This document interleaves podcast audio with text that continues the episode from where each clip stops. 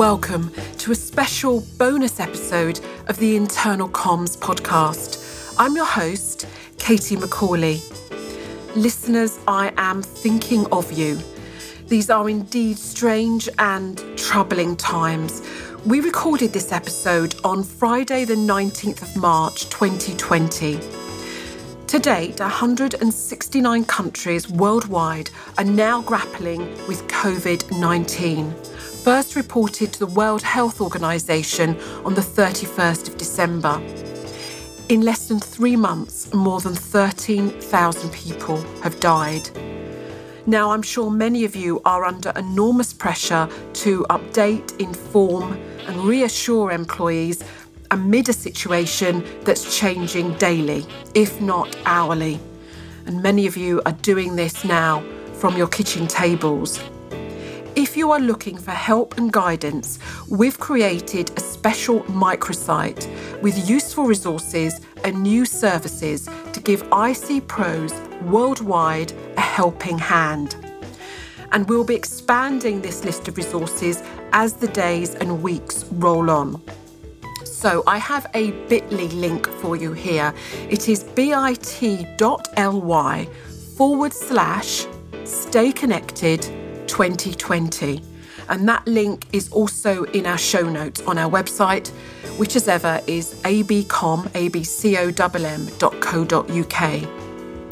Now, if you work for a not for profit or public sector organisation like the National Health Service in the UK, please do not worry about affordability.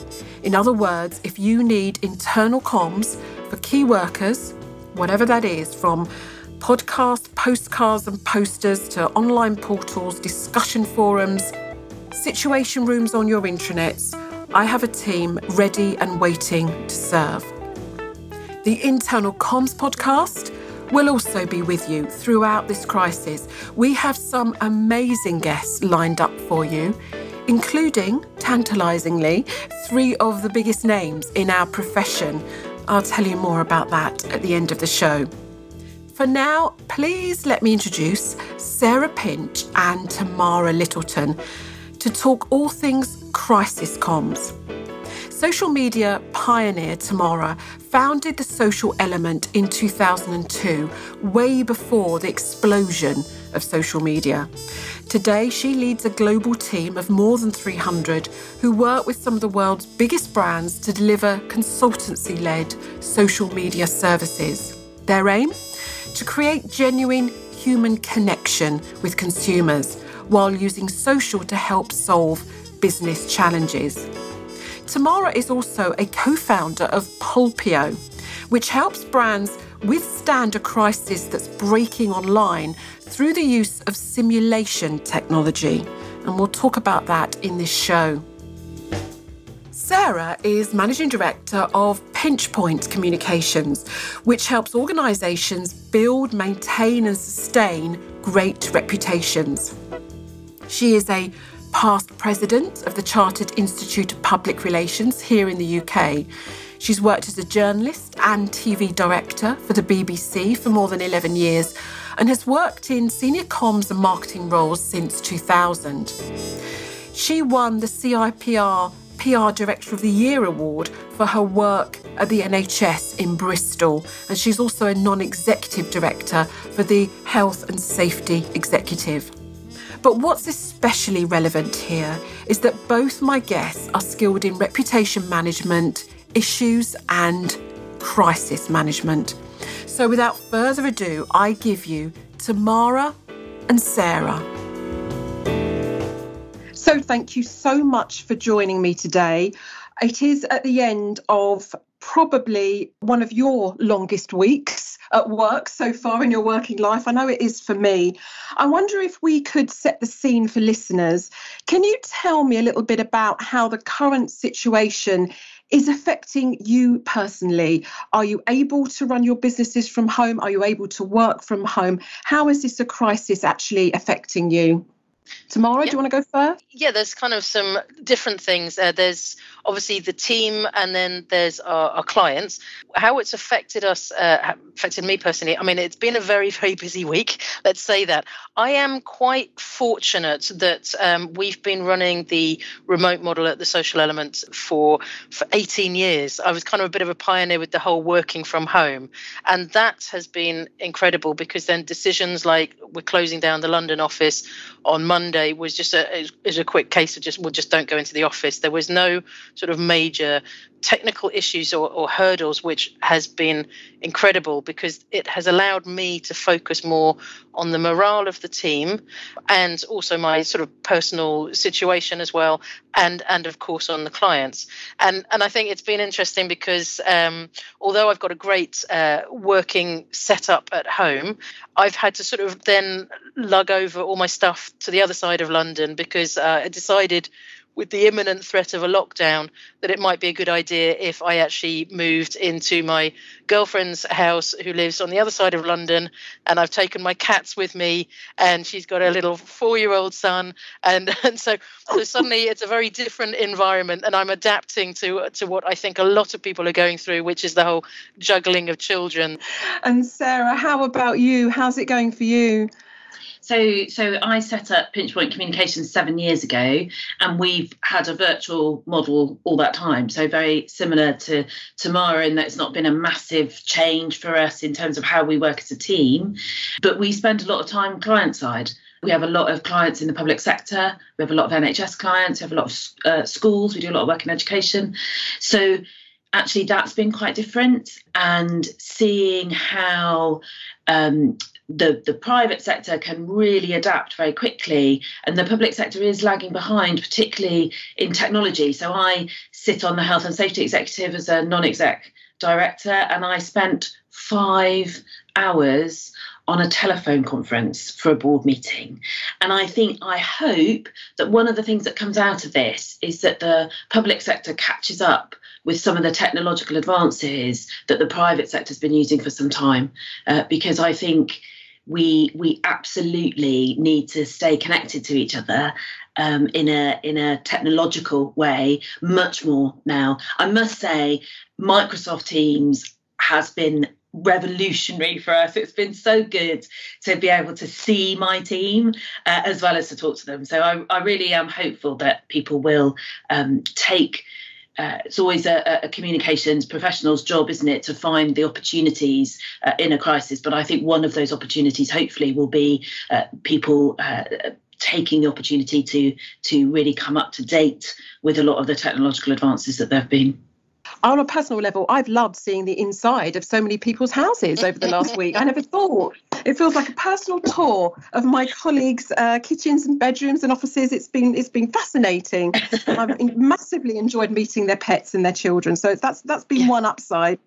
Now you are both very experienced in terms of handling crises, managing crises, and I wondered if to set this particular COVID 19 crisis in context for us, how does this compare?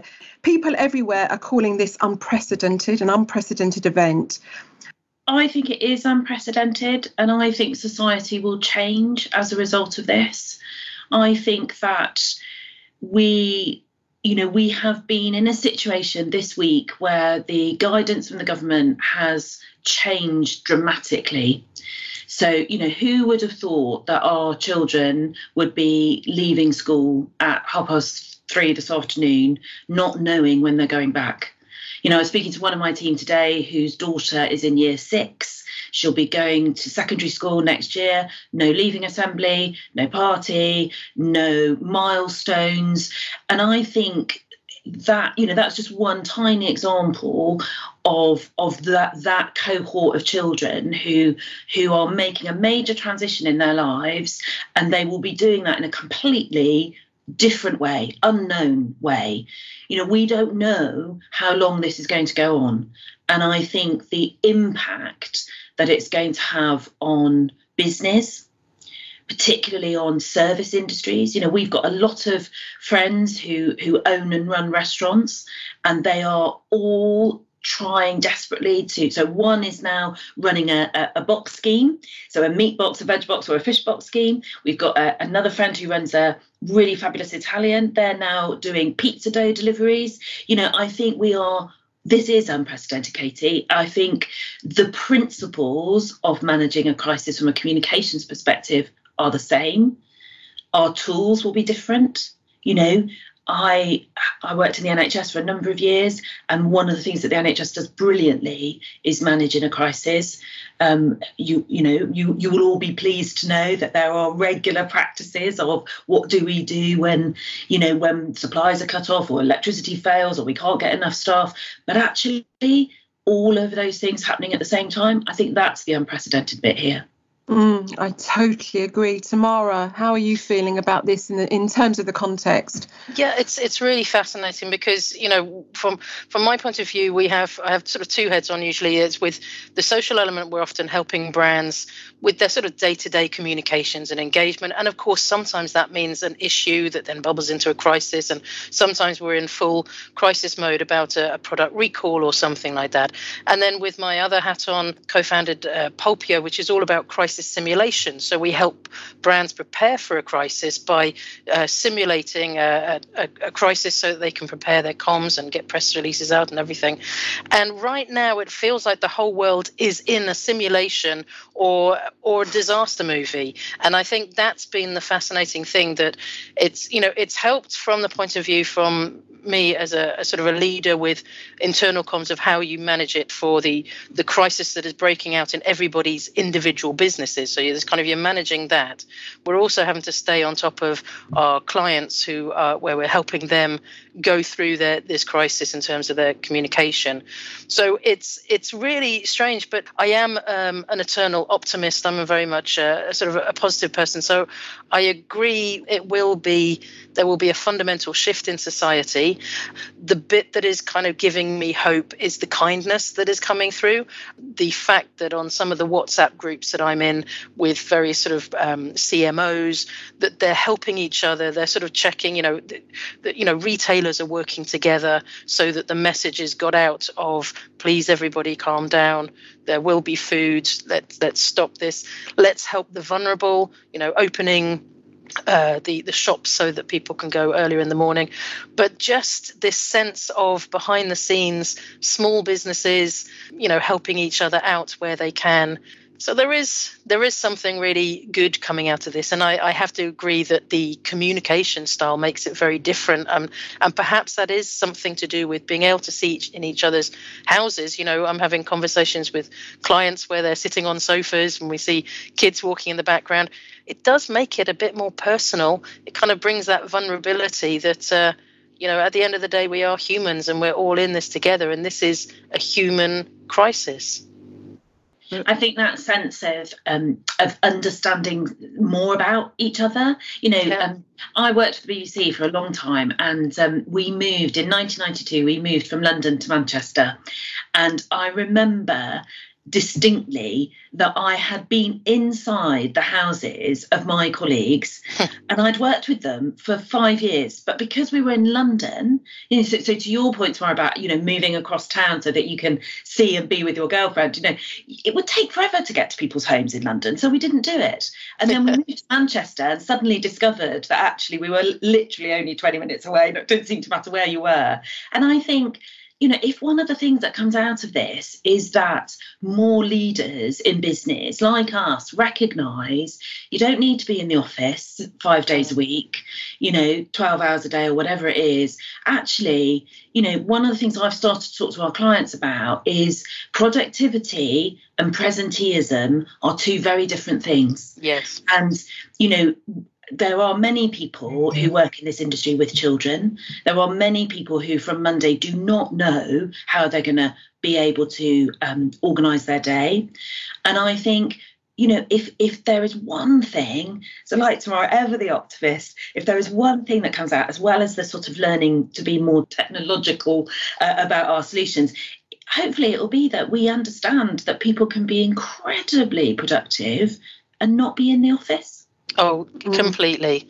And it's something, I mm. mean, just sort of focusing on the internal comms, we um, we made it very clear, and I've seen other CEOs of, of agencies do this, and it, it, really warms my heart of putting out a directive or actually just sharing it on a video call with everybody how important it is that to be more accepting of the fact that, that kids are at home and that people are trying to juggle work and entertainment, education, and you know parenting to actually relax the rules a bit. I've always been a real stickler for if you're going to be having a, a video call with, you know, a team meeting or, um, you know, a, client, you know, control your surroundings, make sure that there aren't sort of dogs barking and, and things going on. And actually, we've sort of, I've, I've gone backwards on that and said, it doesn't matter. It really doesn't matter. Embrace it. Doesn't matter if someone's sitting there with, you know, uh, kids sort of uh, around, you know, housemates, whatever, because it's everyone's going through it. So be kind, but also reduce the workload. And I think what you were saying is absolutely right. It's we don't all have to work as much as perhaps we thought we did. Perhaps we can think this there's nothing like a, a pandemic to make you realize what's really important. Mm-hmm. and perhaps some of the business as usual work can be put on hold while we fo- focus on what's really important. Are people safe? Are they, you know, are they okay? Are they going to be in the place? Have they got some everything they need? These things are important. Getting work out for clients that's related to coronavirus is really important. Perhaps other things can take a little bit of a back seat, and that's that's quite a leveler. Mm. I think I think that point about you know be kind is really important. So you know I pay my team at the end of the month. I've said to all of them, if you need an interim payment, you know really up for that. I think businesses that have said you know we're paying all of our freelancers in advance you know i've said that to my team. I you know one of one of my friends has just said that her husband's been made redundant you know so i've immediately gone and said look can we help? Can we do anything? He's a marketeer. If anyone's in the market for a marketeer let me know. Um, but you know it's i think i think we will see a lot more kindness a lot more generosity. And i think that from the internal communications perspective i think it's really important that organizations are really clear about these things. You know, we all know somewhere, somewhere in a file on some intranet page, there's a, a policy about, you know, flexible working or whatever. But actually, if you can enable that to happen, just tell people now. Just say, look, guys, if you need to work flexibly, we're, we're up for that. You know, these are the outputs we need. How you get there, don't really mind. I think if you can do that, that will be much appreciated. I can imagine a lot of comms people at the moment are, are frantically trying to work out what to say in terms of quelling. There's a lot of myth, there's a lot of rumour out there, there's a lot of, uh, dare I say it, fake news. And I noticed an Edelman Trust Barometer article yesterday saying that actually employees, yet again, are looking to their employer to be a trusted, credible source of truth. Are there any sort of key uh, elements? That communicators need in their back pocket in terms of their toolkit, in terms of their crisis strategy? Well, I think something that I borrow from the the work that we do with brands around uh, just sort of crisis management generally, I think the key thing is establish the facts. So you're right. There's a lot of rumor going around, a lot of friends of a doctor who said this, which is absolutely true. So that's a key thing around a crisis management is is establish the facts. We're doing something internally where we're having a, um, a daily company briefing at five o'clock. I think that having it at the same time is quite useful as well to have that routine. But we're sharing the facts that we're aware of uh, from a company that are coming from trusted sources rather than just sort of speculation and rumor, which just stresses people out. But it also helps my exec team know how to manage the team and, and you know what's happening. Are we going to lockdown? Are we not? So just just trying to establish that facts. And then there's something around crisis management about stating your key intent, which is a, a phrase that I've, uh, I, I, know that Jonathan Hemus from Insignia um, mentions it a lot, and, and I know it's kind of crucial for crisis comms. So being clear of what is the outcome you want as as a company, and that could be any company. So if I just focus on my company, we're all about genuine human connection. We help brands have a genuine human connection, but it's it's how we are as a team. So I have to look after my team and make sure that they know that. And if that means actually sort of um, just changing the rules right now, I don't really care because it's all about the future and that everyone is connected and safe but also that our clients know that we're there for them. You know, I'm I want to be here in the long run. I want my clients to know that we can just do whatever they need. So we're not actually talking to them, you know, about, oh, could I sell you something right now? It's like just just let us know what you need. We're here to help you. Uh, you know, we're we're open and ready for business, so you know that. So it's like reassure the clients and then just help them. And you know, we're talking about helping them with stuff that is completely different, like we have a wellness coordinator inside the company who's awesome and she's been helping us with every individual who's going through a stressful time can talk to her. But we're sort of thinking can we just offer that to our clients as well? It's not it's not part of our business but it feels like a really great thing right now. So that stating your intent will help you with your plans of how you get through because it all becomes linked back to your values as well. So i think that's really i'm calling that my sort of north star. If i know mm who we are as a business and what we care about, it makes it easier for me and my exec team to make really solid, solid decisions to get through and to be able to communicate internally as well. Sarah, from your experience, would you agree that there's something around being absolutely sure about your, as you say, that core intent? I think that is really important. And I think it's, for me, it's also about um, kind of taking down any barriers. You know, if things are too difficult, people are not going to do them at, at, the moment. And I think for organisations who, you know, are able to be more flexible, to enable people to take holiday last minute, to not jump on that call, you know, back to the what's what's really important, what's your focus. But I think it's also about saying those things out loud that you know people want you to want to hear so I think mm-hmm. internal communications has a really key role in a crisis to be reassuring. So to say things like, you know, there, there are going to be a number of us uh, who will lose people over the course of the next, you know, six, 12 months. I think being really clear about, you know, yes, we've got a policy on on compassionate leave, but right now, if you need compassionate leave, we have that, take that. You know, I think I think that's back to this core thing about being kind. You know, mm. people are going to need a lot more care given to them by their employers. We'll see we'll see many colleagues um, losing their losing jobs, you know, service industries, and I think therefore those organisations that will continue to um, provide services need to have a much greater sense of of care and well-being for their staff. So I just signed off um, the, the, a blog post from from a CEO uh, who who asks me for my advice on on her blogs every week, and I had no nothing to add this week because what she's written is from her heart and is about thanking her staff. So she's an NHS CEO of a really large hospital, and she's just written and said, Thank you all for everything that you're doing. This is going to be really challenging. Our team spirit will get us through it. If there's anything we can do to help, email this and they've set up a special exec's email address that all the execs will get a copy of that email. And i just i just said to her i said it's perfect. That's all people want to hear right now is thank you. I care about you. Let me know how i can help. How should we think about audiences at a time like this? There's an argument i guess for saying that transparency is best that almost we forget completely the internal external divide. What's your view on the prioritization of audiences? Tamara, uh, yeah, I'm happy to start actually because um, again with this sort of like the, these briefings we've been putting team first. Um, and and i'll explain before all of my clients think wait what?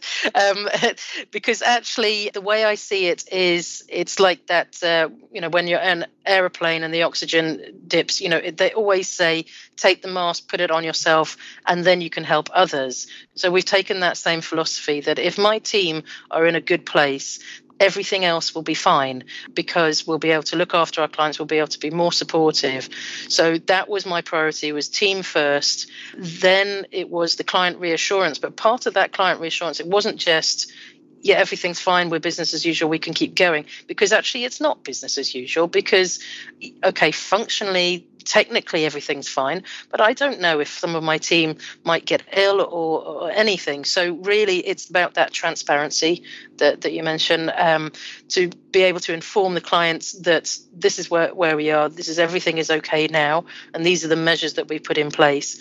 But it's it's also just being realistic that things are changing uh, on a daily basis. So I think, yeah, focusing on team and clients and then having much more combined conversations really. So uh, just that the clients are aware of what's going on. But i do think clients needed that reassurance from us of, of what have we got in place and then they can just crack on. Um, but for me uh, the daily meetings with the team are far more important than daily meetings with the clients because they will be having their own daily meetings mm. internally, quite honestly. So they don't need us bothering them every day. Um, but the uh, the daily briefings have been such an eye opener because we're doing them. Uh, I love Microsoft Teams, but we're we're kind of the we're the Zoom Zoom lot mm-hmm. actually, and just being able to see so many faces on video while we do a briefing but it's not it's not a top down briefing. It's an interactive session and it's become fascinating to share stories and see how people are feeling. I'm in this lovely position where i have so many people from different countries as well. So uh, we've had tips from the people in Spain who've been in lockdown already, sharing what it's been like for them, and just sort of sharing things like this is the emotional sort of wave that you'll go through. Look out for that, and then it gets better. Um, and people in America who their school shut down earlier. Um, so being able to sort of get that different viewpoint, but it's really become I wouldn't say a therapy session. It's actually been hugely uplifting, but it is a space for people to be not okay and just say i'm a little bit worried about this. And people have been checking you know what, how's the company going? Because of course you know they want to make sure that everything is okay. So we've gone for full you know open and transparency and just reassuring them that everything is fine. But i think just being able to talk to each other has been an incredibly bonding experience. So yeah it's it's mm. been incredible. Mm. sarah what's your normal advice to clients around sort of audiences and prioritization? One of the staples of our advice is actually you know if you think that's an internal audience and you think that's your external audience and they are totally separate you are not going to be a successful business because um, you know your staff go home. Well at the moment most staff are at home. Um, uh, but, but not in the public sector. And i think it is really important that we remember that. You know mm. we have got armies of people still at work. You know if you're a nurse if you're a post postman if you're you know our post lady dropped my tea off just now and she put it on the I've, I've, got an obsession with earl grey tea. And so she put it on the step opened the door shouted from a distance it's just there. I said everyone needs tea. And we shared a joke and she had a laugh. And then i said to her and thank you thank you for delivering that. And her little face beamed and i thought gosh you know it's back to this kindness thing isn't it? Mm. you know i i am in the very fortunate position of being able to operate remotely, do all my work, still get paid for it all. And there are loads of people who aren't and can't. And I think organisations who think this is the message for staff, this is the message for customers, or this is the message for staff, this is the message for patients, you know, forget it your mm. staff are going to become your patients, your customers. They are, and they are your biggest advocate, aren't they? You know, I that's one of the things we talk to our clients about an awful lot when they're going through a crisis is do you know what? If you really treat your staff honestly respectfully tell them everything you know don't tell them stuff if you don't know it don't make stuff up but if you've got stuff to say share it with your staff. And then actually go one step further and say be really helpful when you're at the school gate, going to the supermarket, talking to your mum. If you could pass that on, we'd really love that. We've held the hands of clients who've gone through really serious crises. You know, missing children, failure of, of systems in, in, in healthcare, very serious situations of, of kids on overseas trips, getting into all kinds of really challenging uh, situations. And, you know, we've said to all of them, if you if you communicate really effectively with your staff, they are going to tell people about that. And mm. if you mm. don't communicate effectively, they're going to tell everybody about it. so actually, you know, I think this it's I would say now we should talk about the audience rather than audiences yeah. in this particular crisis. And I think we should give the same message because mm. that's where it gets confusing is, you know, where you sort of have one message for your external audiences and a different message for your internal audiences. That's, you know, we've seen, haven't we, firsthand the the the absolute power of the prime minister literally standing shoulder to shoulder with the two most senior scientists in the country. Right tell us everything you know. And and now we're all listening you know mm-hmm. rather than well here's a message if you're if you're a parent you need to know that. If you're a worker you need no actually guys we're all in this together.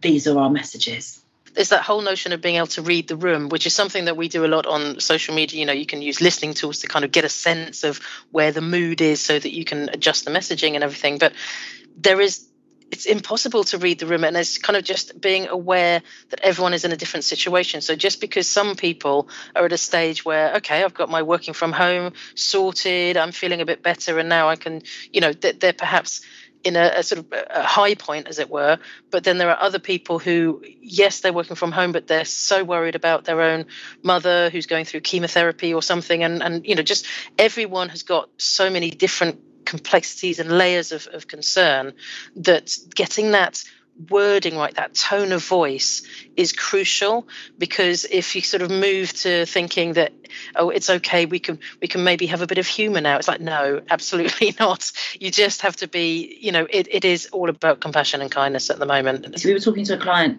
um, earlier in the week and um, and they said what i really want to say is i want to say to the staff that i wish i could give them all a hug and I said to her, Well, why can't you say that? And she yeah. said, Well, you know, it's not appropriate, is it? I mean, I'm the boss. I can't be seen to be giving people a hug. I said, People are scared. Yeah. People are scared. And actually, I think you should say that.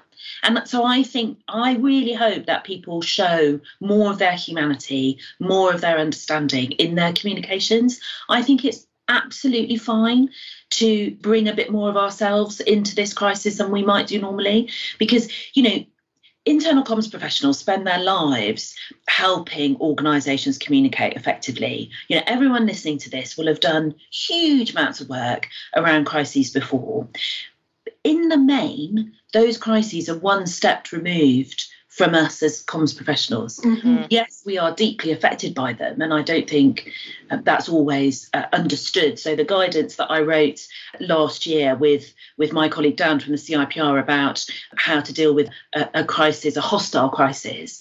Um, you know, one of the things we talked in there quite a lot about was this importance of checking in on your staff. So you know, if you're dealing with a, a terrorist incident, actually your staff are going to be really affected by that. So you need to keep checking in with them. But this is a crisis that's affecting everybody. We are literally all with our own stakes in the ground here. And so I think we need to really, really look out for each other. And I've been really, really delighted to see the humanity and, and the kindness, the love that has been shown on Twitter, which is not really a sentence I ever thought I would say. Yes. But you know, that really comms people kind of really shouting out to our public sector particularly those in the NHS, uh, comms professionals, and saying, you know, guys, we got your back. If we can help, let us know. You know, we sent an email to clients today saying we are completely set up, we're all ready to go. And a little bit like um, Tamara's point about your, I love the idea of your well-being um, officer. I love that. I might even get one of those myself. But you know, one of the things we said is we're really good at listening. If you just want to chat off the books, you know, no no timer on that. But you know, we've been through lots of things like this, and we can. I think sometimes I was a Samaritan for, for a couple of years, and it was such a privilege for people to ring and talk.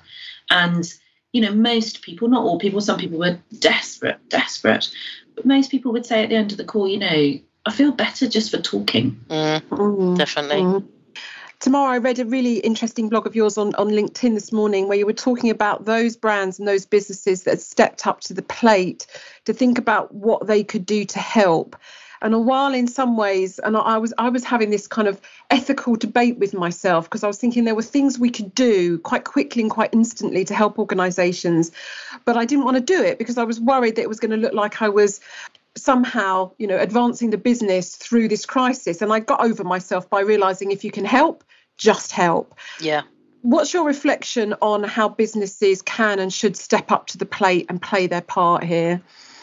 Well, that that has been the wonderful thing. It's you know, so for example, um, uh, Premier Inn, you know, they've got lots of empty rooms and, and, and beds and everything, but they've been uh, letting the NHS uh, workers uh, stay there. Um, there was this whole thing about the um, perfume company, which of course I can't remember their name right now. Louis Vuitton, I think. Yeah. Louis Vuitton, thank you. Uh, the fact that they've shifted from creating perfume to making hand sanitizers. Formula One, I can't remember if I even put this in the blog, but I was aware that uh, Formula One engineers have been moved over to working on ventilators. Um, and so I, that bit is incredible to see that companies are pivoting so quickly to just uh, do something helpful obviously I've never lived through a war, but it, it, it feels like it's that sense of like, well, you just do the right thing, and what can we do to help? And I, I I'm aware that people might be worried about is this seen as you know profiteering in a in a crisis, or is it somehow wrong to uh, advertise? But I'm I'm not seeing that from from those companies that are just stepping up and and helping. Um, it it just feels like they're doing the right thing. And and I think also people will remember that and there will be of course great brand loyalty. And I think it's the same thing for business owners even if they're not brands. It's just you look after your your teams and your staff and people remember that which means that some now is the time to just sort of offer help really. I'm curious when you do your simulations in Polpeo, and yes. obviously it's behind closed doors, it's a very safe environment. Are there very consistent lessons that organizations learn through that artificial kind of crisis. They then put into practice. Absolutely. I think it sort of it tests people's um, actual you know skills in, in communicating. So the, the way that they're you know the tone of voice etc it tests the speed of response. It tests the behavior between a team. So being able to sort of you know can they stay calm under pressure? Can they absorb all the facts and and get through it? But one of the over overarching uh, things that comes through for every single company is the ability to show empathy. And it's it's it's very easy to sort of say oh you need empathy in your communications. But it's the one thing that goes away when people are under pressure because they're in a sort of fight or flight stage. And it can be easy to sort of think let's just get the facts out or you know and you lose that sense. And i, I think that is what we're seeing now as this crisis is playing out the, the people who are succeeding and being more reassuring and helping their staff and and uh, you know whether they're politicians whether they're brands it doesn't matter. If they're showing empathy that is what is cutting through Sarah, how about you? What are your sort of golden rules, if you like, for managing through a crisis? I think um, I think consistency. So you know, if you're going to update everybody, then then set a time to do that. Don't fail in doing that. If you haven't got anything to say, say you haven't got anything to say. At, you know, don't not don't not appear. Um, you know, say to people, well, we gave this update yesterday, and actually that update still stands today. We haven't got anything to add. I think giving people the opportunity to talk is really important. So, whether you do that through having dedicated emails, whether you do that through enabling people to, to, to make phone calls or do video conferencing, the advice at the moment is very clear about not coming together. And what I, do, what I fear is that organisations will think, right, well, we can't meet, so we'll have to write to everybody. Actually, you can meet, you just can't meet in person. You know, there are so many free tools now for getting people together, whether it's audio tool, tools like this, whether it's video tools. We've talked about Zoom, we talked about Microsoft Teams. There's so much, you know, FaceTime for goodness sake, you know, um, Skype you know, I've seen lots and lots of posts from friends of mine who've been busy visiting their elderly parents to get them, you know, all set up so they can do their Skype calls. Um, so I think one of my golden rules is to be consistent. One of my golden rules is if you can't answer the question you don't know, don't make it up. I know that sounds so obvious, but companies sometimes are so desperate to look like they know the answer to everything, they start making stuff up on the spot. I think being human, saying sorry if it's appropriate. You know, there is not one single case in English or Welsh law where an organisation has had a worse time because they've said sorry. So you can say sorry, even if it's not your fault. You know, I am deeply sorry about this COVID 19. Nothing to do with me. It's not my fault, but I am, re- you know, genuinely, I am sorry that I can't go to a meeting in London but I can't. But I can join, I can be on the phone, I can contribute. So I think consistency is really important. I think being honest, not making stuff up is really important. I think having one message for for for the audience is really important. And I think asking people what they want.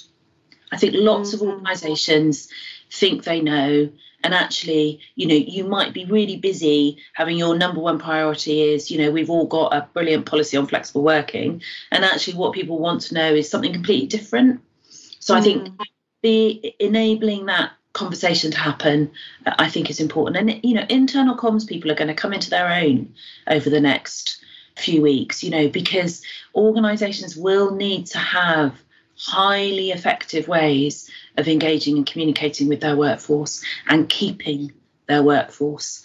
And I think, you know, like everybody, I've been on the receiving end of what feels like hundreds of emails mm. from different organizations. And it's the ones that show kindness and humanity empathy as Tamara said in their communications with me that i've really appreciated. Give a small example. We've booked a villa in italy in august it's a small it's, so the company we booked it through is, is a family run company and they deal with family run villas and their email was was fantastic. It kind of said let's not panic. We don't know what's happening yet. Your your final balances are a way off. When that comes we'll have a conversation with you. If you want to switch to 2021 totally fine by us. Our priority is to give you a holiday and also to make sure the small businesses that we support in Italy get your support when they need it. And it was like the perfect example. I, in fact, I wrote back to, to Dan, who, who, who owns the business, and I said, you know, this is what I do for a job, Dan. This is brilliant. you know, because actually, it hadn't crossed my mind that perhaps some people are thinking, well, I'm never going to go to Italy on holiday again.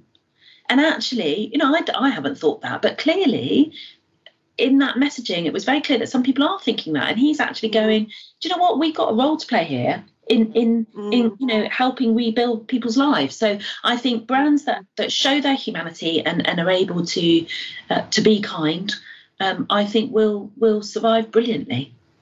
Thank you for that. We haven't got long because I know you've got to go off uh, and collect a little child from their last day before yeah. school closes.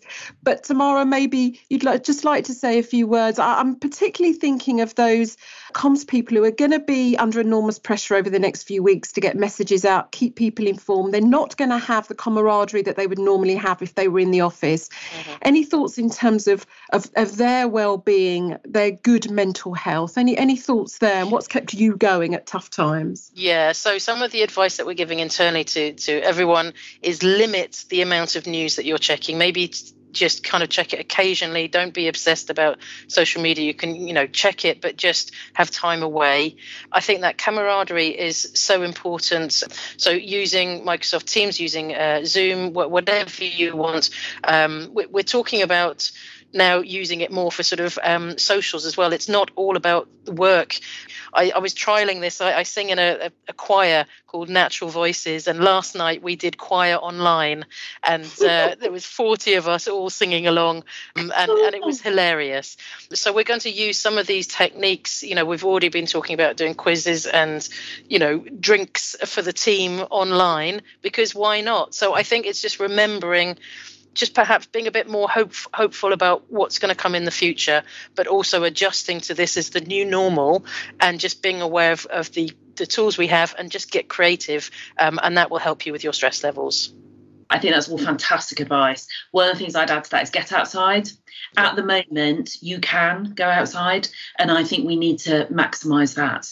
I rec- highly recommend if you've got any green space or you've got a windowsill, go and buy yourself some bulbs and plant them because there is nothing like watching shoot, literally watching shoots come up to give you a boost to your mental health. I run and, um, you know, I've done more running this week than I have for weeks because I can. And I think right now, you know, I need to get out there and, and do some running. I think checking in on people. So um, we often suggest to clients when they're in a crisis that they set up a buddying system. So each member of the communications team has got often HR colleagues are really good buddies for comms colleagues because they they get it, they understand it. And I think also comms people often know loads more information before they share it by definition. Don't carry, don't burden yourself. You know, there are loads of people. This is an amazing community in, in comms and PR. We're, we're absolutely blessed to work in an amazing, generous community. And, you know, if anyone, I'm sure I speak for, for the three of us here, but I know if anyone dropped me a line and said, Sarah, have you got five minutes? The answer would be yes. Yeah. You know, highly confidential conversation, absolutely up for it. Don't suffer in silence. Ladies, I could not have asked for two better guests at the end of what has been an incredible week in so many ways. Thank you so much for your time. I really appreciate it. Total pleasure. It's a pleasure. Have a good weekend. I can't believe we've never met before and we meet under these circumstances. So that brings to a close this special bonus episode of the Internal Comms podcast. For the resources we mentioned, head over to our show notes on AB's website, abcom.co.uk forward slash podcast. You'll find everything there. And while you're there, please do sign up for our newsletter. I saw this and thought of you. We will continue to produce this throughout this crisis with help, guidance, and information for IC pros. If you found this episode useful and you'd like other IC pros out there to hear it, I'm told the best way of making us discoverable is to rate the show on iTunes. Of course, you may also wish to share it on your social media channels. That would be great if you could. I did say that we have some amazing guests lined up for you. How does Rachel Miller, Bill Quirke, and Shel Holtz sound as a starter for three, yes, I would recommend that you hit the subscribe button today. All that remains is to say thank you. Thank you for choosing the Internal Comms podcast. Stay well, stay healthy, and keep communicating. One of the things as a comms professional I would say we need most in this crisis is very, very clear communication. In my view, herd immunity, self isolation, social distancing, no, no, no, no. Let's help organisations and governments get very clear messages across. Stay at home, keep away from people. These are the kind of clear, plain language messages we need to help organisations get out to their audiences urgently. With that message, to stay at home, to save lives, I mean this with no pun intended, listeners. Remember, it's what's inside that counts.